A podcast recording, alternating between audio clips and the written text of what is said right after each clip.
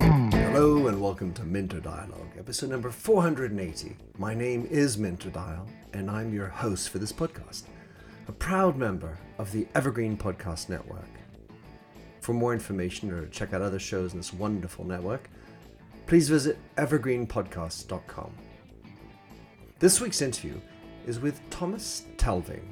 Thomas, who's a copywriter and digital content specialist, is the author of a new book, Killing Sophia Empathy, Consciousness, and Reason in the Age of Intelligent Robots. It's available in Danish and English. In this conversation with Thomas, we discuss the dilemmas and ethical quandaries around ever more intelligent machines, the easy and hard problems of consciousness, the legal and moral rights of robots, cultural variations in our relationships with the robots, and a whole lot more. You'll find all the show notes on minterdial.com. Please do consider dropping your rating, and don't forget to subscribe to catch all the future episodes. Now for the show. Thomas Telving. Well, I reached out to you when I saw the title of your new upcoming book, Killing Sophia Consciousness, Empathy, and Reason in the Age of Intelligent Robots. And you can imagine that that just titillated me no end. You have a, a master's in philosophy and political science from the University of Southern Denmark. You're based up in Copenhagen, as I understand it. And uh, congratulations on your book, Thomas. In your own words, how would you like to describe yourself? Well, uh, well, I'm a, I'm, a, I'm a Danish philosopher, uh, and I'm an author, and I'm a speaker, and not least uh, a consultant within PR and public affairs. Uh, and uh, well, I've, I've authored, authored uh, several articles about the ethics of artificial intelligence and roboethics during the past five years or so. And then I started doing talks about it, and generally just taking an interest in it I always uh, saw it like well, my my uh, my education is sort of uh, two two sided. I have the philosophical uh, part, and then I have the political science part. And I always thought about it as if I used the political science part uh, by far the most. But then, but then, sort of well, not out of the blue, but uh, but I started noticing uh, videos uh, on uh, mainly on YouTube about artificial intelligence and about human-like uh, robots, and then I started reading about it, and obviously there's been like huge amounts of research on these topics. And then I saw that that uh, whereas my philosophical education previously, I think I tended to think about it like a fun and very interested thing to do, a way to stretch your your knowledge what can we know for sure? And when we had it uh, at the university our discussions were kind of like a an academic game but but i think a lot of us couldn't really see where where is this going. But then when artificial intelligence and human like robots came uh, i could see okay the, these questions they, they're important now now they're about reality and now it's really important that that we are if not able to answer anything then at least able to discuss it at a certain level and, and philosophy and ethics can help us do that so, um, so in the later years, I've I've been really happy about my philosophy degree because I've actually been able to use it for something constructive uh, and share it with other people, not least um, first in articles and then talks, and now in in the book um, that I just uh, wrote, calling "Killing Sophia" dramatically, but with the more academic uh, subtitle "Consciousness, Empathy, and Reason in the Age of Intelligent Robots."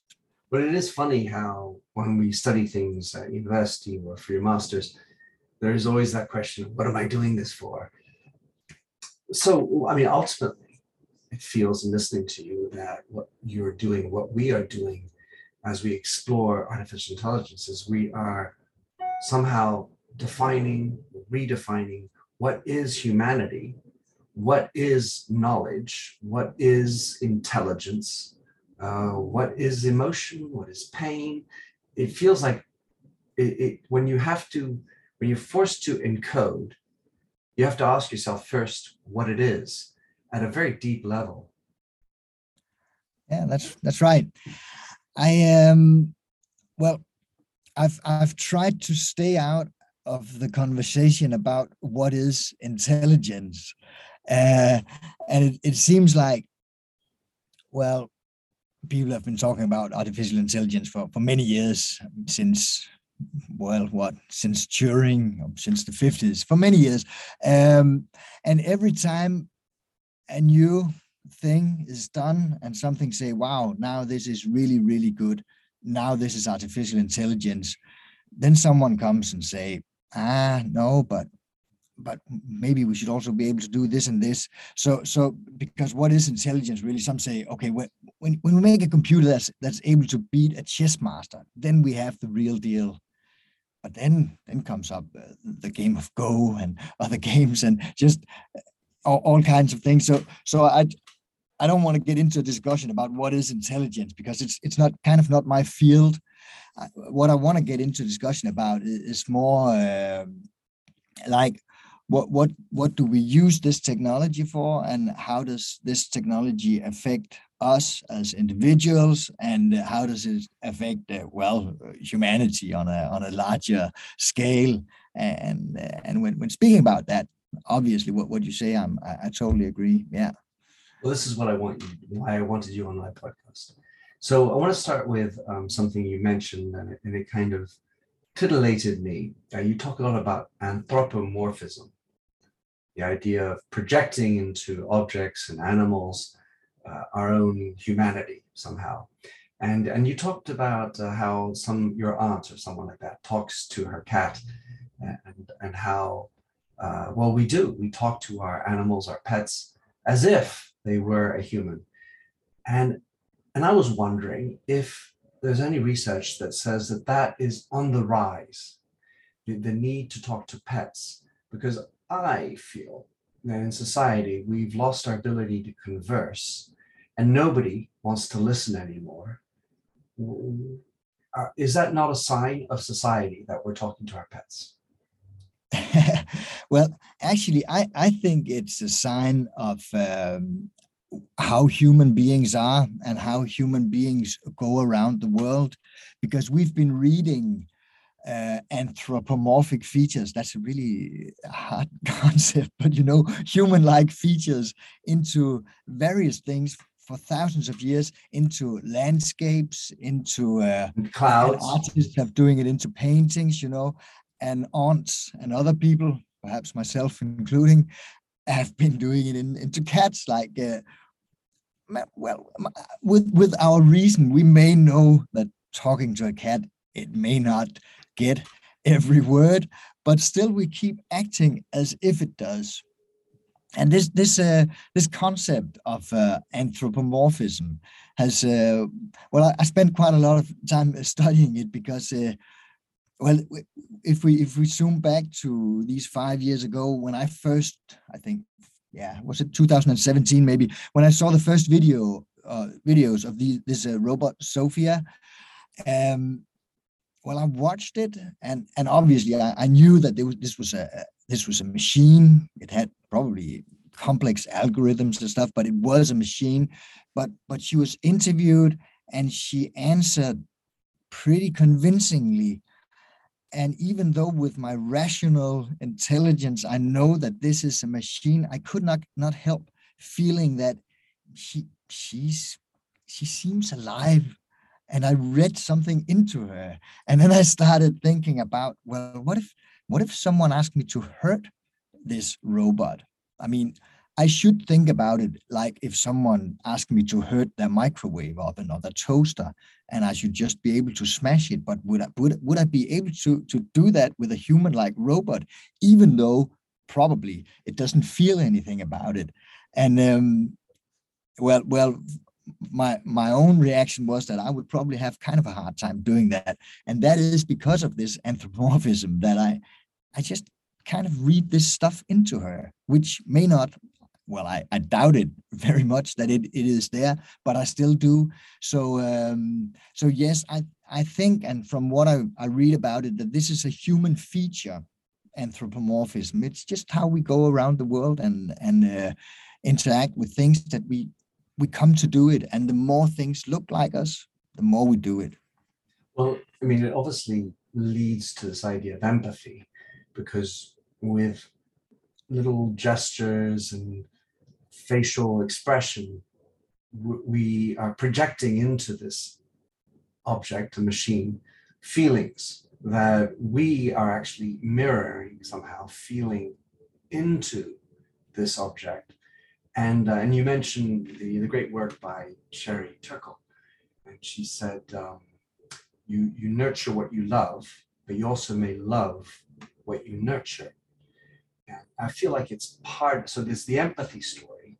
So you watching Sophia for the first time and, and leaning into the feelings of this priest we, we know is a, is a machine, attributing it some kind of pain that we are kind of feeling if some harm were to be done to it.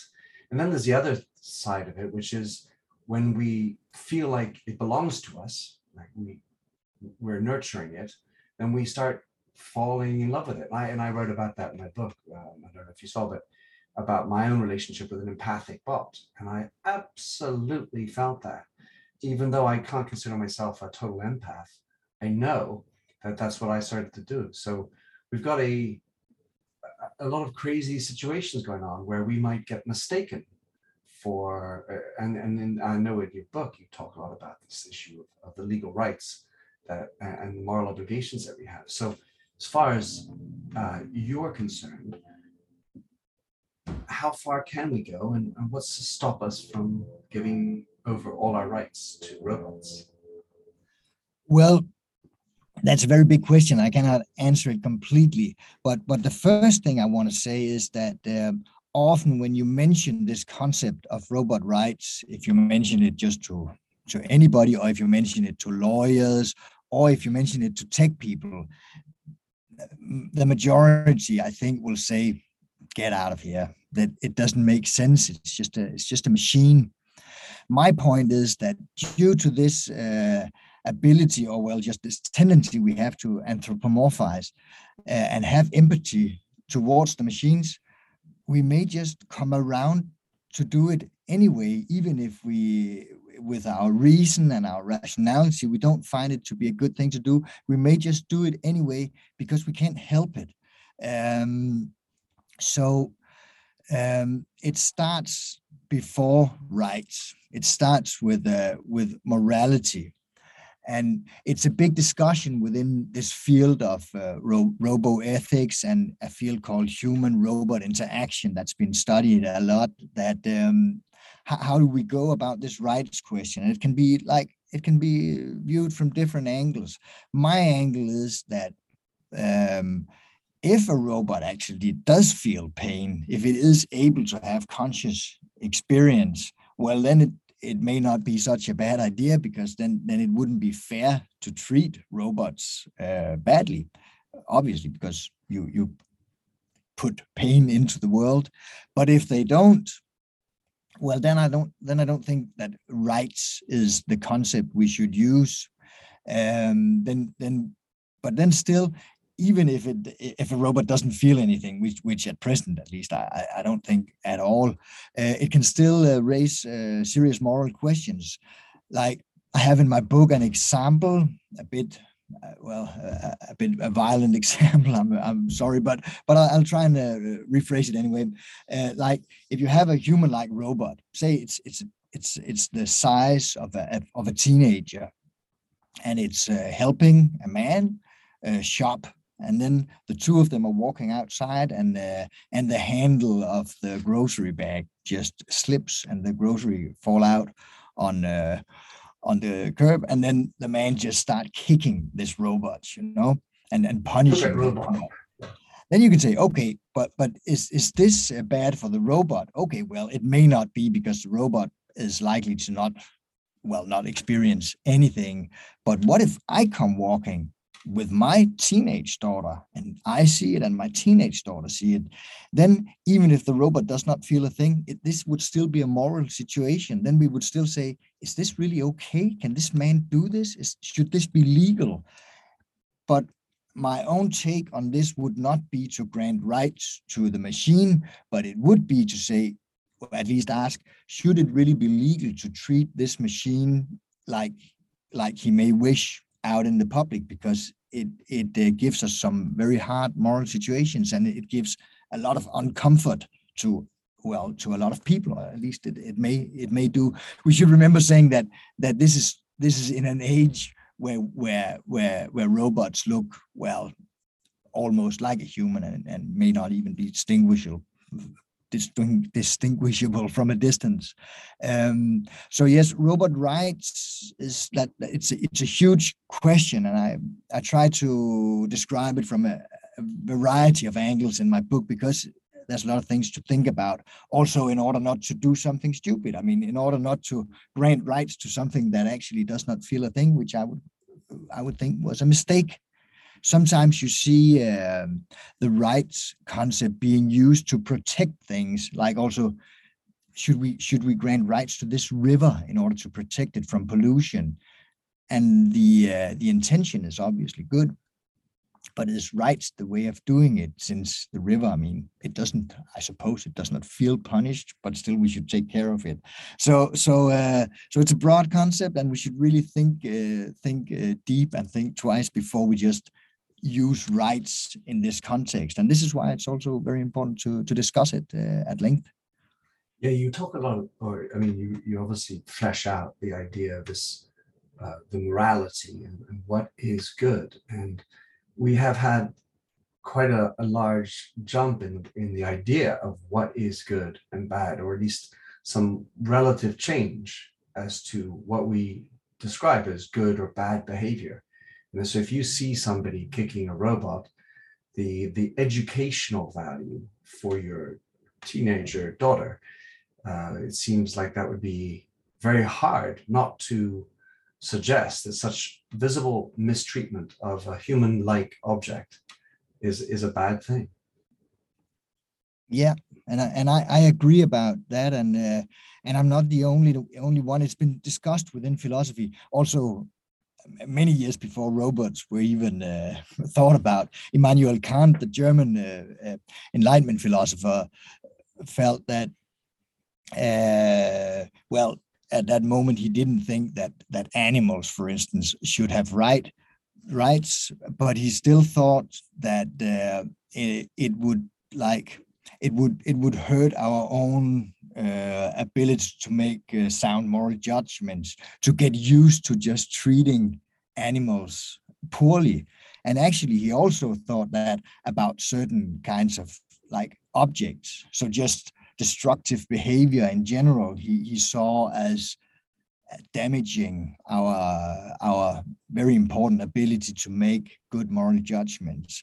So in that in that way if we if we come into a society where you can treat robots the way you wish this may have a lot of other implications than just harming the robots like because it would it is likely to also do damage to our own moral uh, judgments one of the things that I have no idea about, but I am very curious about, is the idea or the identification of pain as the sort of indicator of uh, its consciousness.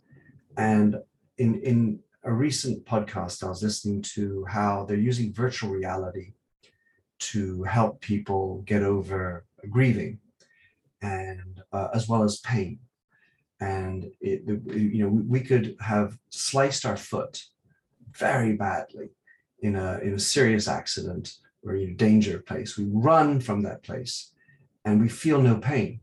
And then about a mile further away we look down see our foot oh and then the pain hits us. So our ability to put off pain as human beings is kind of peculiar because it's not it's not always on per se in terms of when something horrible has happened to you. So I, it, it flesh out for us this idea of, of how pain is an indicator of our consciousness. Yes, well, I I write a lot about uh, empathy in in my book, and um, and because and then I, I, use pain as an example a lot because uh, pain um, is well, it's a very immediate uh, example of having a kind of conscious experience. When you feel pain, that's that's just a very good example of a conscious experience. When I look at you, and uh, well now you run the 100 meters and you start looking at your foot yourself and you and you feel the pain and you also express the pain well then i can i can read your face and i can hear your voice and i can also maybe see your foot uh, and then out of this my empathy will uh, will awaken and i will i will i will mirror your pain in my own brain. And uh, it will not hurt me like it hurts it hurts you but i, I get a pretty good impression that now Minter is is is in pain. Um but the problem with it stop me if i'm going out in a different no it's all good hey listen i love rabbit holes let's go let's go, go, go. Uh, all right uh, but but the thing about it is that that my impression of your pain and the the fact that I do feel empathy towards you is not a proof that you have this pain. It's just a, it's it's my uh, mirror neurons uh, well working in the brain and that's a good feature because that's like anthropomorphism. That's a way of interacting in the world but it's not a proof that anything is actually going on inside you.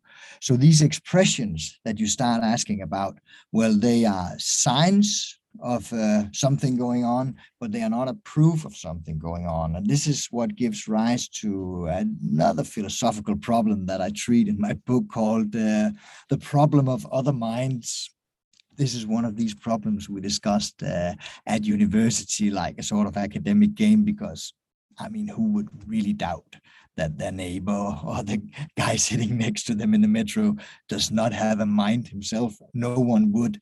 But um, but the problem takes on a different um, a different thing when when it comes to robots, because then then we actually do not know if it does has, have a brain, even if we don't think so. So so uh, so but but back to the empathy. Um, so so that is a sign of this, but it's not it's not a proof, and this is what gives us so many problems when it comes to to robots. Did I even answer your question here? I'm sorry if I I took a different direction. No, it's all good, but I think we need a little rewind. Yeah. Um. So in the end of the day, I think what this all points to is is a central argument in your book, which is the idea of the problem of hard consciousness. Yes. And because pain is maybe the indicator, the, the journey into it, and the easiest expression of it. And even there, as in my comment or my question, really was I think there's doubt sometimes about pain in one individual because you know we grieve, for example, but we we may put off the grieving. We'll do things to avoid the grieving. So we will avoid the pain by doing. These are the human instincts that, that allow us to, you know, let's say, defend ourselves from the pain of losing somebody, or in the case of, of a sliced foot, the ability to get away from the danger. But the thing you talk about most, Thomas, eh, I mean, I think is the, the, the thread that unites everything and decides for us what we should be doing when it comes to robots is the decision or the ability to un, to solve the hard problem of consciousness. Yes, and that is that is really a hard a hard problem. Uh, can you can you start problem, by define how can you start by explaining what is hard con- the hard problem and the soft problem or the easy problem? Yeah, it's uh, it's uh, it's first coined by uh, an Australian philosopher now living in the, in the United States called uh, David Chalmers, and and because when, when you explain this to people and say now i take the robot as an example and say okay but but this robot it um, you, you you you you you tramp it on its foot and it screams and it does everything that that you would uh, well think it would do in, in pain. Um and and uh, then the question is no no okay sorry i'm going to rephrase take take a human being um, because if, if you are in pain you react in a certain way and i would even be able or i would not but a, a uh, would be able to explain what goes on in your brain what goes on in your nervous system when you uh, when you experience or when you apparently experiences this brain. And she can explain everything about that. But one thing that that and that's what Chalmers calls the easy problem of consciousness. Like you can you can watch these things and you can you can be certain that this this person this individual is able to react to outer stimuli uh, in a reasonable way. And that that looks like consciousness. Uh, but that is not the hard problem of consciousness. The hard problem of consciousness is uh, the pain itself or the feeling you have inside. If you see the color red then it's not what happens between the red rose and the, and the light waves and your eyes and your nervous system. That is not what it's about. It is the impression you have of red, because your impression of red, I will not be able to determine if if when you see a red rose, your experience is actually what I have as a green experience, because that experience is private this sounds strange to many people because we think oh, we know so much about brains, we know so much about psychology and psychiatry. Of course, we know this too, but the fact is that we don't. A lot of research is being carried out in the field. A lot of very good scientists are working to find out, well, what what what is consciousness? What what does it take to make this arise? But they don't well, they have good theories, but but we don't have any sound facts to say this is it. Um, and and like I said earlier, it's not a problem really for human beings because we just well we we mirror each other and we think okay well well Minter probably has consciousness too, and everybody else I meet. Um, do you love news about LinkedIn, Indeed, Google, and just about every other recruitment tech company out there? Hell yeah. I'm Chad. I'm Cheese. We're the Chad and Cheese Podcast. All the latest recruiting news and insights are on our show, dripping in snark and attitude. Subscribe today wherever you listen to your podcasts. We, we out. But what about a cat then? We cannot ask it. Many years ago, the, the, French philosopher Rene Descartes said that, well, animals actually don't have, well, he didn't say uh, consciousness, but he used the concept of souls, which is pretty fairly similar to what we, we use uh, the concept uh, of consciousness for today. And he said they are actually just me- mechanic machines. So when you hurt a cat, it doesn't feel the pain like you would feel it. It only reacts as if it does, which also maybe was convenient for Descartes since he could uh, conduct um, vivisection on animals, which which was a, a normal uh, scientific procedure at the time, because you could do that since it doesn't actually feel the pain; it just screams. But don't worry, it's nothing. Um, but but the hard problem of consciousness is what made that possible, and what actually still makes it possible to ask a reasonable question about it today, saying that but we cannot know. We think so, and I think luckily we uh, sort of spread the con- concept out to many animals now that we think this also feel pain. You know, in in the old days we, we said, but but it's a fish. Fish fish don't feel pain. Well, well, my take on that would be, well, it probably does feel is it probably is able to feel pain, but it's not able to express it in a way that we can read. So it's it's our own deficiencies that that make us makes us think so. Our own deficiencies. Yeah. well, our our cognitive uh, deficiencies, we we we don't have access. We don't have access to the to what could be the conscious mind of of a fish, or a cat, or a robot.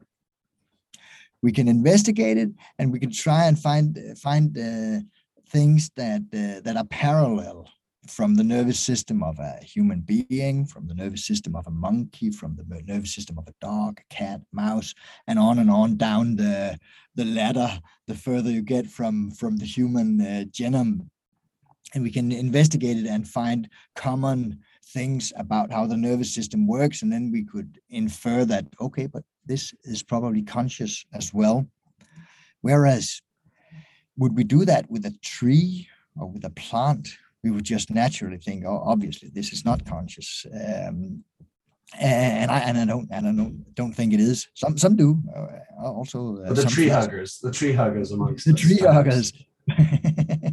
but but uh, but the, all that I mean, as long as we treat the animals uh, good and fair, which I think we should, is not a big uh, problem in our everyday lives.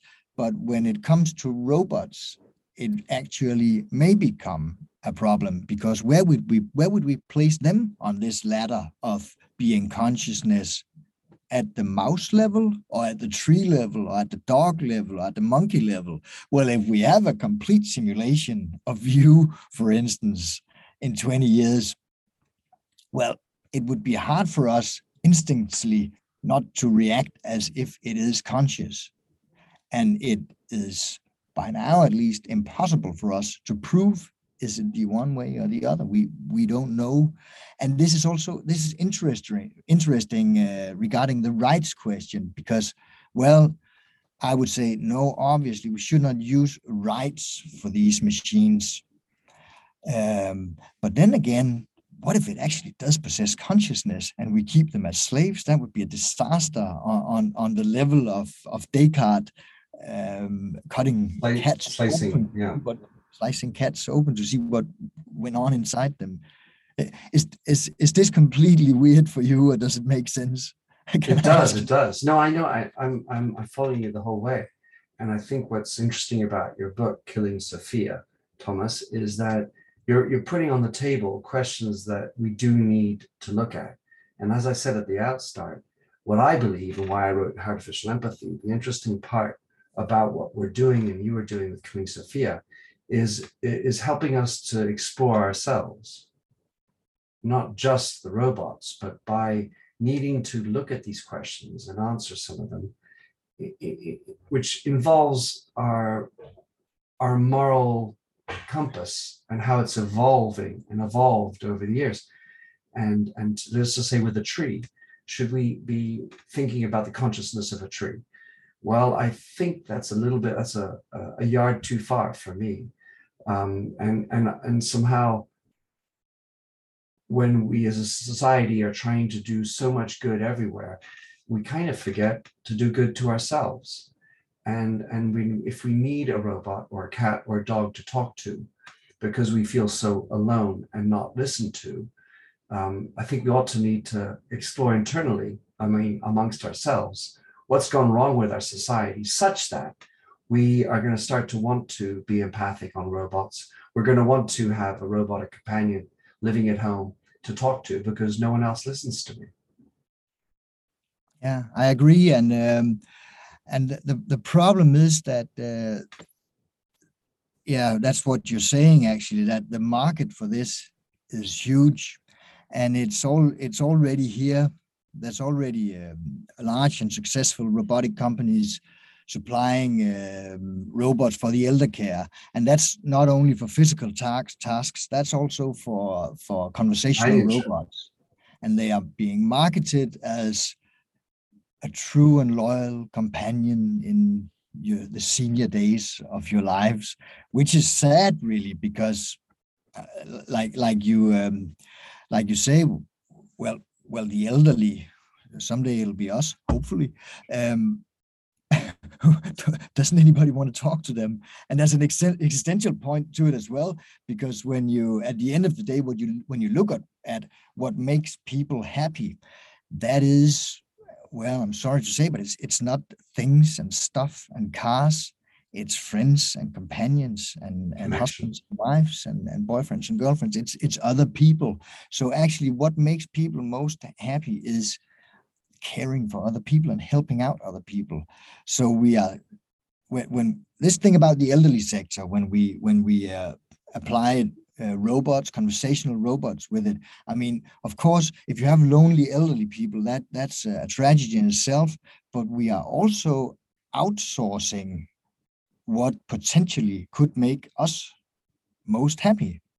But we choose to work instead, and then we make the robots do the caring for the elderly people. But existentially, that's that that's it's i mean it's it's just it's basically stupid because we we don't we don't help anybody we just make things worse for us and probably also for the elderly at least to the point that um, that they don't start worrying too much. Does this machine actually have a consciousness? Does, does this machine love me too? Or do I know that it's just an algorithm? It's basically a very, very advanced statistical machine that I'm loving well, like you, you mentioned Sherry Turkle earlier on. Uh, she, she wrote a book about this called Alone Together, um, because her, one of her points is that, well, it, it is easier with, with a with a robot. It's easier because you, I mean, you don't have to argue with it or, or anything. So so and and she uh, experienced a lot of people who would actually choose that if they could. And she said, okay, but here you are then alone together because because it's not really a companionship if the other the other part doesn't feel anything if the other part isn't able to experience anything this is again why this this problem the hard problem of consciousness is it's such a such a puzzle and and such a yeah such, such a problem because it, it makes it hard for us to know what should we decide here what i think is that there should be a broader like public um, dialogue, a conversation about it. Make make more people involved in it. What I sometimes mean uh, meet is that oh, Thomas, this kind of a little bit weird philosopher talking about these things again.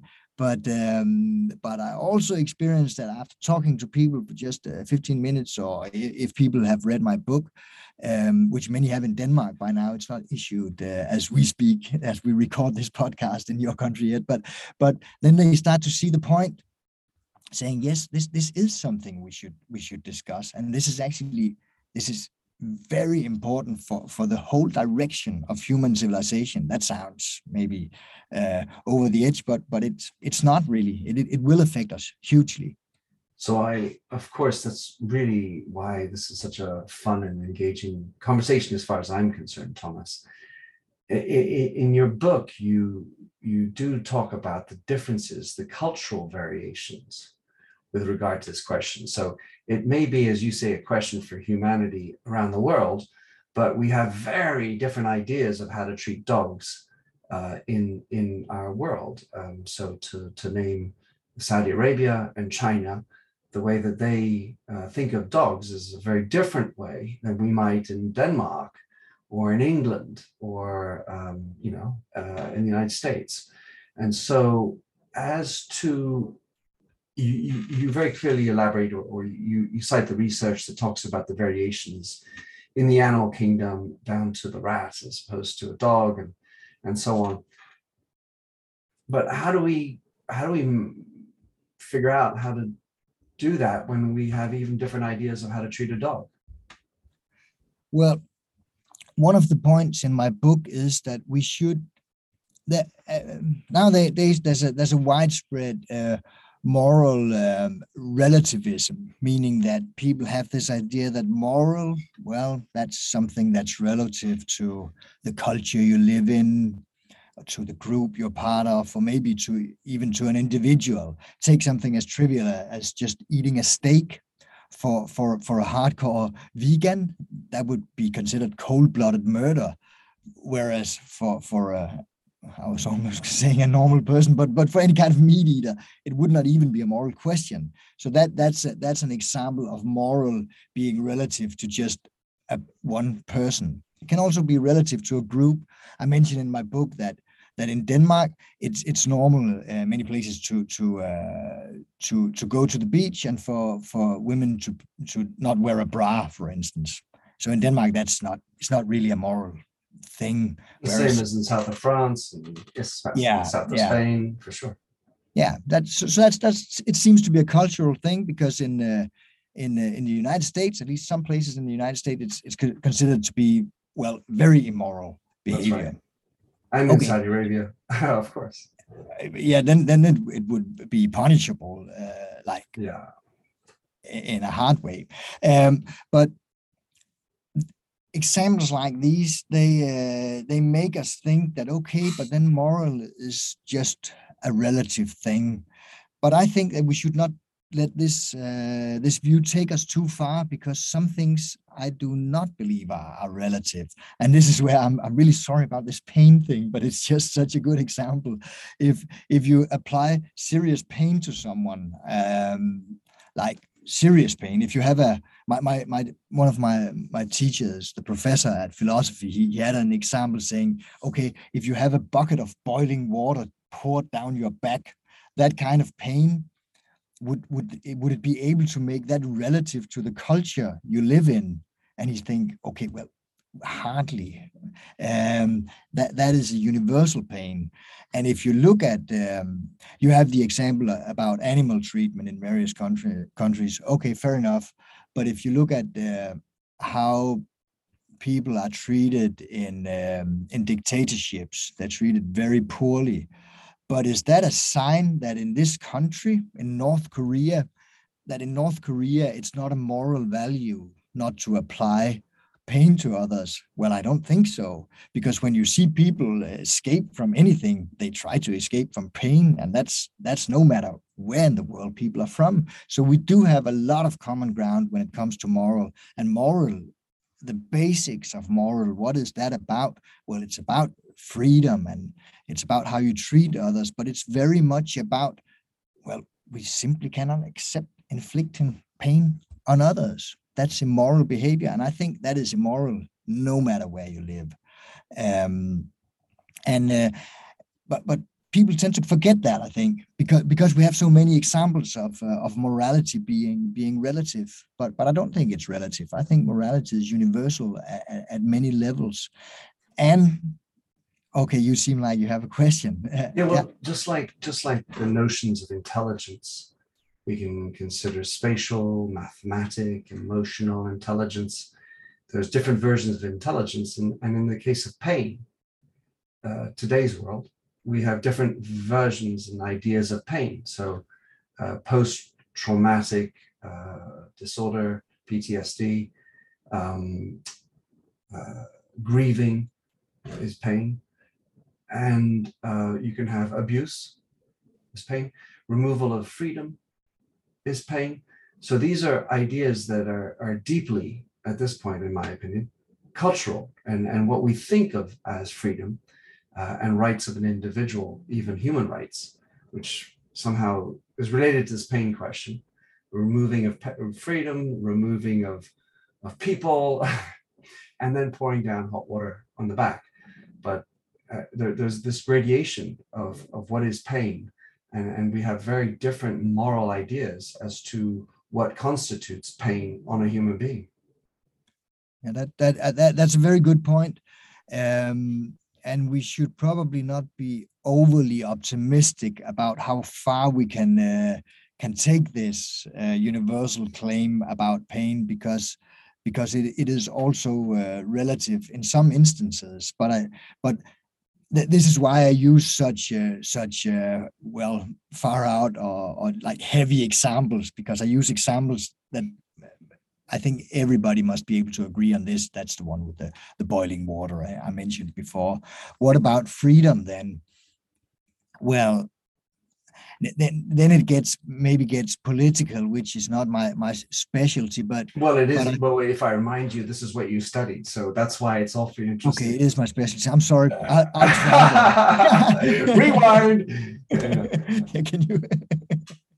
okay, so that is my no. Um, but freedom, I think freedom is seen as a value in. Uh, in I, I don't know in in is it not seen as a value in many in most countries? Well, I think uh, it's part of the human condition to want to fight for freedom.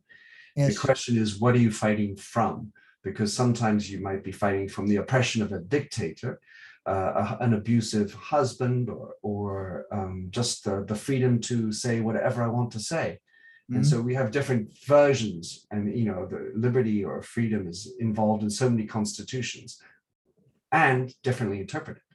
Yes, and it'll and it'll very quickly get complicated because then you could have like if you have a communist saying that uh, uh, well communist regimes are not known for us westerners to to promote freedom but a communist could say well but what if you live at the very bottom of a capitalistic free society? Is that person free? Well it may be free in principle but in practice it's not able to, this person is not able to do anything so so we say no it's not free. You need to have uh, a certain amount of, um, of financial uh, equity to be able to do anything. So we should redistribute to to make people free. So uh, okay i take some of your money and i give it to a poor person. That may take a little bit of your freedom but it gives more freedom to the person i give it to than i take from you. So that so a communist could argue that I'm trying to promote freedom as well. And then it becomes a matter of degree. Uh, how, how much do you want to do it? You can also have the same discussion about the freedom of, of speech, uh, because then you then you then then it starts to come into a hierarchy. If you take in China, for instance, very limited freedom of speech. But China could say, okay, we have had clan wars for thousands of years, and we have had poverty and violence and a lot of bad things. Now we are trying to build a rich society here in China, China because we think that a minimum of of financial um, well the power should, should be distributed to everyone in order to have any kind of freedom. So now you want to have the freedom of speech, and then suddenly we have an opposition and all kinds of dangerous things that may uh, that may uh, destroy the project we have of making China a rich country. I, I must stress that I do not agree about this argument. I'm just, I'm just. Uh, of course, this is, this is philosophy uh, here. Yes, yeah, exactly. I'm just saying that that you could argue that that I mean, re, the restriction of the freedom of speech could be an argument for saying, but then then our financial stability may may vanish, and you'll be poor, and then you won't be free anyway. So we just help you prioritize wisely. What I'm saying is that you can you can uh, well you can make arguments for for supporting one or the other, and I think the main point of it is that most people would tend to to to uh, to defend freedom as a value. You won't find anybody say pain is good freedom is good. I mean who would freedom is bad? Who who would get elected on those notes? I don't think anybody would. They would they would talk about it and and say in order to get this we have to do as i say uh, you know? Certainly okay, that, the world of democracy has its own failings and issues to deal with. Thomas in the time that's left us i wanted to talk about one more thing which is really your view into what's happening in AI and in the nearer term. Um, and so specifically, I was thinking of uh, empathic AI, artificial intelligence, a topic I studied back in 2018-19 for my book. And I was wondering what, where are we with empathy being encoded into bots? Has, has there been any uh, interesting projects that have recently come up or, or that you see on the horizon one thing that I that I look very much on right now um, is digital humans. You know, um, an animated person working as a chatbot on the internet. Anybody can access those, and um, so that's that's like the digital screen version of a robot, and uh, it has not been researched as thoroughly, but but we know that that we also have empathy towards um, animated persons on screens. And this is not a future um, a future technology. This is a technology that is being rolled out as we as we speak, and it's really good and it's really fun to play with, and um, yeah, many good things to say about it. But we should also notice about this technology that because we develop we anthropomorphize it like we do with the robots and we uh, feel empathy towards it like we do with the robots maybe not at the same scale but still we do. Um, that gives it uh, a huge power. And some of the the builders of this technology say that uh, well this technology it uh, it has a four times bigger conversion rate than a, a normal chatbot and that makes it uh, a fantastic tool for selling.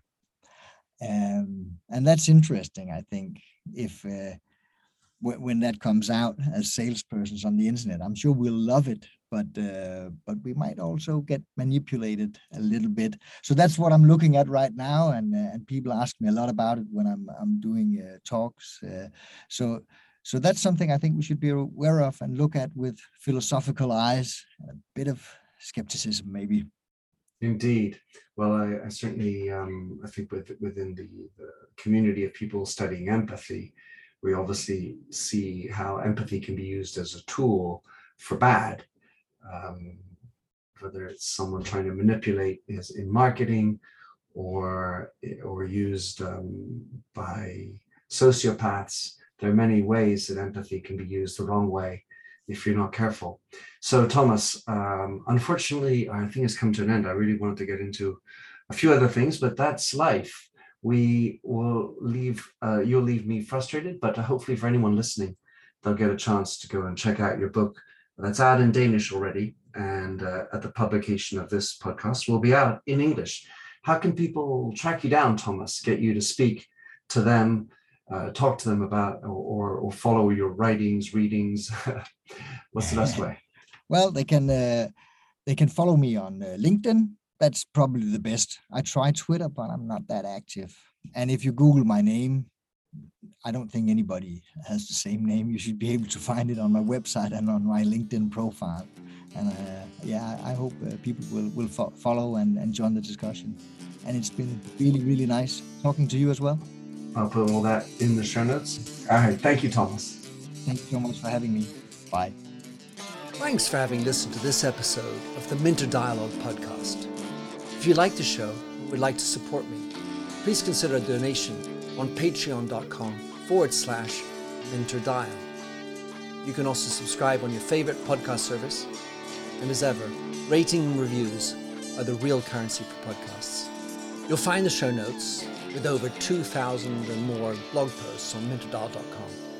Check out my documentary film and four books, including my last one, You Lead How Being Yourself Makes You a Better Leader. And to finish, here's a song I wrote with Stephanie Singer, A Convinced Man.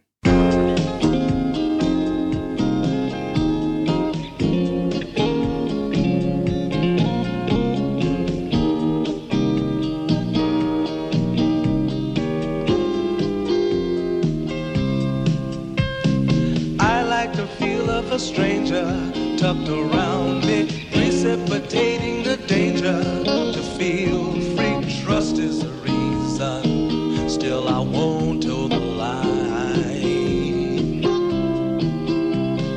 I sit here passively, hope for your respect, anticipating the thrill of your intellect. Maybe I tell myself there's no use in me lying.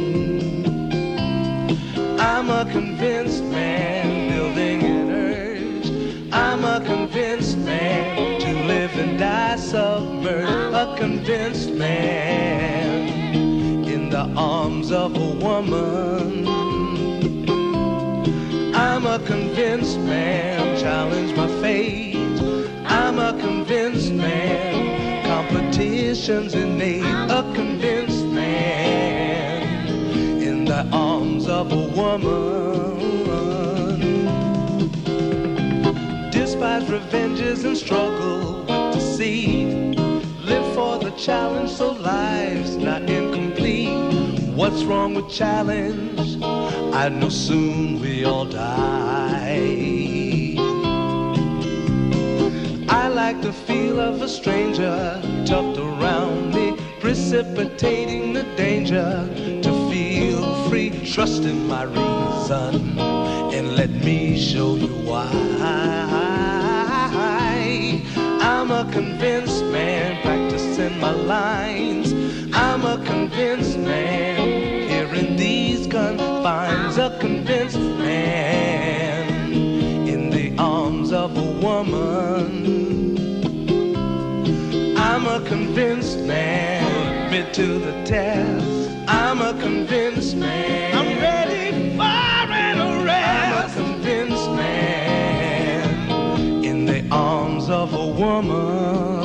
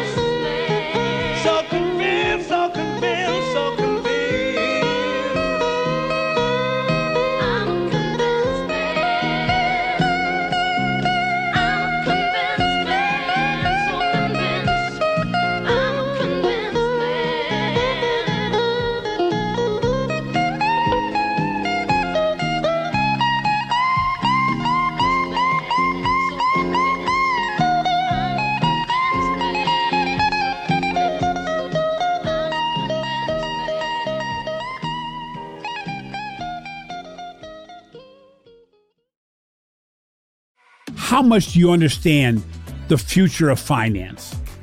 I'm Jim Marous, a top 10 banking influencer and host of the podcast Banking Transformed, where we dive deeply into the rapidly evolving world of banking and financial technology.